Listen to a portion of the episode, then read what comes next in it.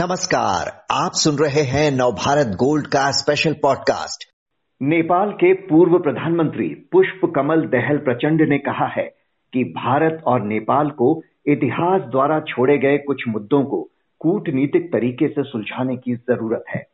प्रचंड ने ये बात अपनी तीन दिन की भारत यात्रा के दौरान एक कार्यक्रम में कही। किन मुद्दों को सुलझाने की बात कर रहे हैं, कम्युनिस्ट पार्टी ऑफ़ नेपाल के अध्यक्ष? जानने के लिए बात करते हैं राजेश मिश्र से, जो नेपाल के कांतिपुर मीडिया ग्रुप के दिल्ली ब्यूरो चीफ हैं। राजेश जी, इतिहास के कौन से मुद्दों को कूटनीतिक तरीकों से सुलझाने की बात कर रहे हैं प्रचंड? जी हाँ प्रचंड जी, जब आए थे तो परसों उनकी कार्यक्रम में उन्होंने इस बात की चर्चा की। नेपाल और भारत दोनों बहुत करीब देश है और दोनों में अच्छी मित्रता है, लेकिन मित्रता के बावजूद भी कुछ ऐसे मुद्दे हैं जो बहुत पुराने मुद्दे हैं, आज के मुद्दे नहीं है।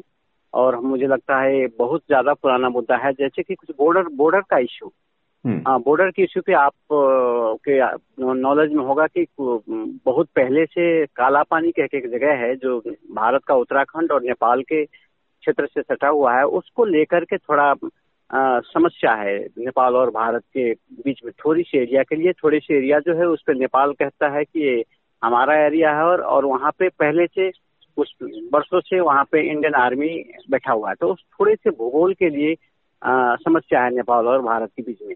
98 परसेंट तकरीबन बॉर्डर जो है क्लियर है नेपाल और इंडिया के बीच का जो बॉर्डर है, वहाँ कहीं विवाद नहीं, लेकिन दो परसेंट। एक आपको काला पानी के एरिया में और एक सुस्ता कह के तराई के एरिया है। वहाँ पे कुछ एरिया है जो कि दोनों पक्षों की दावी चल रहा है। तो पटन जी का आशय ये था, जो इतिहास ने कुछ विषय जो छोड़ दिया है उसको भी आज के दौरे में आज के समय में आज के लीडर लोग बैठ के इसको बातों से समाधान करें और इसको आगे बढ़ा ले। एक तो ये मुद्दा था। दूसरा ये था कि एक उन्नीस से पचास की संधि है नेपाल और भारत के बीच में। हम्म। जो बहुत पुराना संधि है तकरीबन पचहत्तर साल हो गए तो उस संधि का बहुत ऐसे बुदा है जो अभी कार्यान्वयन में नहीं है। उसकी प्रयोग नहीं हो रही है। तो उस संधि को भी अब पुनरावलोकन किया जाए। उस संधि को भी नए सीधे से ले जाया जाए। और ये भी इतिहास की बात है, पुरानी बात है तो इसको नए ढंग से लाने के लिए भी हम और आप आपसी सहमति में कूटनीतिक संवाद से बात करें।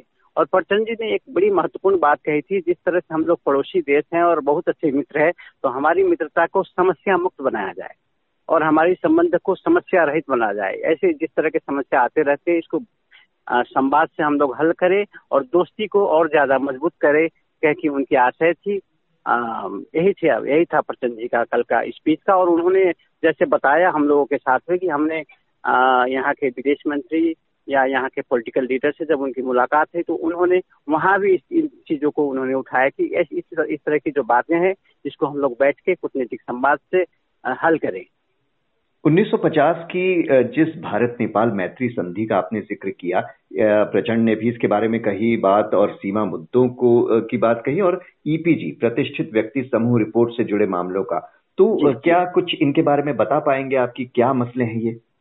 हाँ आपने ईपीजी का चर्चा किया। ईपीजी जो है जब मोदी जी प्रधानमंत्री बने इधर और उधर संभव के पी ओली जी प्रधानमंत्री थे तो उनके कार्यकाल में एक कमेटी बनी थी। और वो कमेटी, ये ईपीजी जो है, उन्नीस सौ पचास के संधि से रिलेटेड कमेटी है, क्योंकि उन्नीस सौ पचास के संधि और उसके बाद के दौरान का जो नेपाल भारत के बीच में का व्यवहार है, प्रैक्टिकल क्या है, क्या होना चाहिए, इस चीज़ को ईपीजी ने अध्ययन किया है। और ईपीसी ज्वाइंट कमेटी दोनों प्रधानमंत्री के सलाह से एक ज्वाइंट कमेटी बनी थी जिसमें भारत के तरफ़ से भी चार लोग, उधर नेपाल के तरफ़ से भी चार लोग थे और उन्होंने तकरीबन सालों लगा करके एक रिपोर्ट बनाई और उस रिपोर्ट को दोनों प्रधानमंत्री को बुझाना था, दोनों प्रधानमंत्री के साथ पेश करना था और सरकार की इच्छा के ऊपर डिपेंड था कि वो कार्यान्वयन होगा या नहीं होगा। लेकिन ईपीजी का है कि वो रिपोर्ट अभी तक ईपीजी कमेटी ने क्या किया कि पहले हम लोग भारत को बुझाएँगे कह के कुछ निर्णय किया। तो भारत को वो लोग अभी तक हमको लगता है चार साल हो गए हैं ईपीजी भारत सरकार ने अभी तक नहीं बुझा है। इसीलिए ये एक मुद्दा बन गया है कि ईपीजी लेकिन ईपीजी का रिपोर्ट और उन्नीस से पचास की संधि एक दूसरे से रिलेटेड है। अगर उन्नीस से पचास की संधि को नए ढंग से पुनरावकलन करने की बात होती है तो फिर उसमें भी ईपीजी का रिपोर्ट का सुझाव वगैरह काम आ सकता है।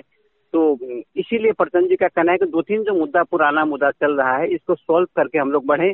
तो और अपनी मित्रता जो है और मज़बूत होगा तो सोल्व तो दोनों तरफ़ से बातचीत हो, इसको कम गैप ना रखें, बात पे जोड़ करें, कह के नेपाल की पक्ष की।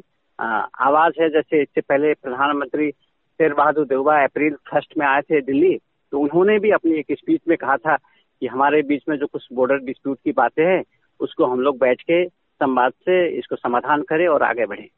दो साल पहले नेपाल के नए राजनीतिक नक्शा प्रकाशित करने पर भी भारत नेपाल के संबंधों में थोड़ा सा तनाव आ गया था। उस मसले पर भी विवाद जारी है?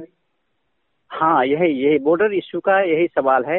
जो दोनों देशों का जो दाबी है कुछ इलाके पे आ, उसी संदर्भ में इधर भारत ने उस रास्ते जो विवादित एरिया है उस रास्ते से आ, उस एरिया से अपना एक सड़क बनाया। तो नेपाल ने उस पर आपत्ति जनाई कि भाई ये कुछ हमारा एरिया है, आपने सड़क बनाई है।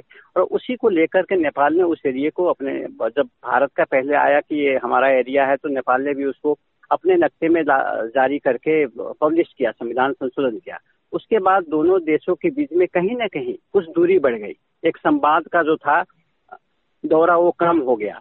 आपने याद किया होगा, वैसे तो कोविड भी आ गया, लेकिन दो सालों के बीच में संवाद बहुत कम हुआ और संबंध में कहीं ना कहीं खटास जैसा महसूस हो रहा था इन दो सालों के बीच में। लेकिन अभी पिछले अप्रैल से कहिए या उससे कुछ थोड़े से पहले से कहिए, जब दोनों देशों के बीच में एक तरह की मीटिंग वगैरह शुरू हो गई है। शेर बहादुर जोवा जी अप्रैल में आए फ़र्स्ट में, उसके तुरंत एक डेढ़ महीने के बाद मोदी जी भारत के प्रधानमंत्री नरेंद्र मोदी जी लुम्बिनी गए। तो इससे एक उत्साह बढ़ा दोनों देश के जो हैं, नेपाल, भारत संबंध को जो नज़दीक से देखते हैं। उनकी टिप्पणियाँ आई कि भाई ये सकारात्मक दिशा की बात हो रही है और दोनों संबंधों की जो पुरानी स्थिति थी, मज़बूत वाली स्थिति, उसमें जा रहा है। इसी तरह से अब एक बड़े लीडर जो नेपाल के अभी सरकार में शामिल हैं, जिनकी पार्टी और इस कोलिशन के बड़े लीडर हैं माओइस्ट लीडर प्रचंड जी पुष्प कमाल दहाल।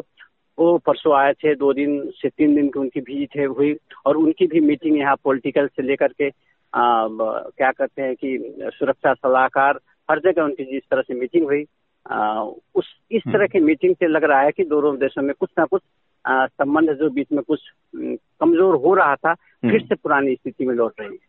जी प्रचंड ने वैसे तो वापस लौटकर अपनी यात्रा को सफल और फलदायी बताया पर साथ ही ये भी कह दिया कि पीएम मोदी से मुलाकात न हो पाने का दुख है। वो दावा कर रहे हैं कि उनकी मोदी से मुलाकात के बारे में उन्हें बताया गया था पर ये क्यों नहीं हो पाई ये उन्हें नहीं मालूम।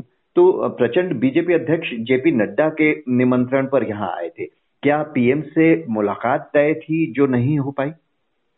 हाँ आपने, मैंने भी इस बात की चर्चा की थी उनके साथ भी, लेकिन जैसे बताया गया था कि उनको इस तरह की जानकारी थी या जानकारी दी गई थी किसी ऑफिसर के थ्रू कि आपकी मुलाकात मोदी जी से नड्डा जी की मुलाकात के बाद होगी कह के बताया गया था। लेकिन ऑफिशियल शेड्यूल में कहीं भी इस तरह की भारत के तरफ़ से या उनकी तरफ़ से कहीं भी टाइम या कुछ अनाउंसमेंट नहीं था।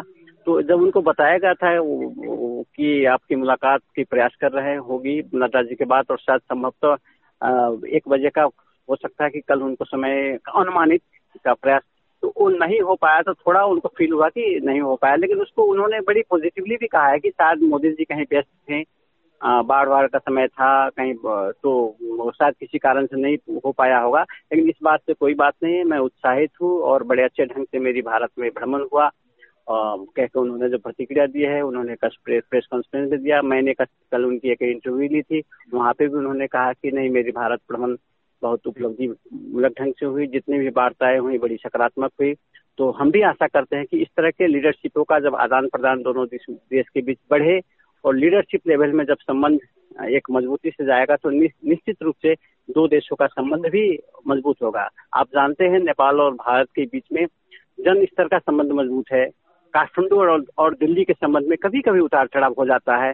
फिर भी जन स्तर का जो संबंध है वो कभी कम नहीं होता है। लोगों का आना जाना उधर से इधर इधर से उधर बिना वीसा पासपोर्ट जिस तरह से लोग आते जाते हैं तो जन स्तर के संबंध सब दिन मज़बूत है। उसको थोड़ा पॉलिटिकल लेवल से एक सहयोग की ज़रूरत है कि पॉलिटिकल लेवल में भी अच्छा संबंध रहेगा तो वो संबंध और ज़्यादा मज़बूत होगा। जी, बहुत पुराने मित्र रहे हैं भारत और नेपाल तो कुछ मुद्दों को सुलझाकर अगर इस दोस्ती को और प्रगाढ़ किया जाए तो ये दोनों ही देशों के हित में होगा। राजेश मिश्र जी बहुत बहुत शुक्रिया आपका।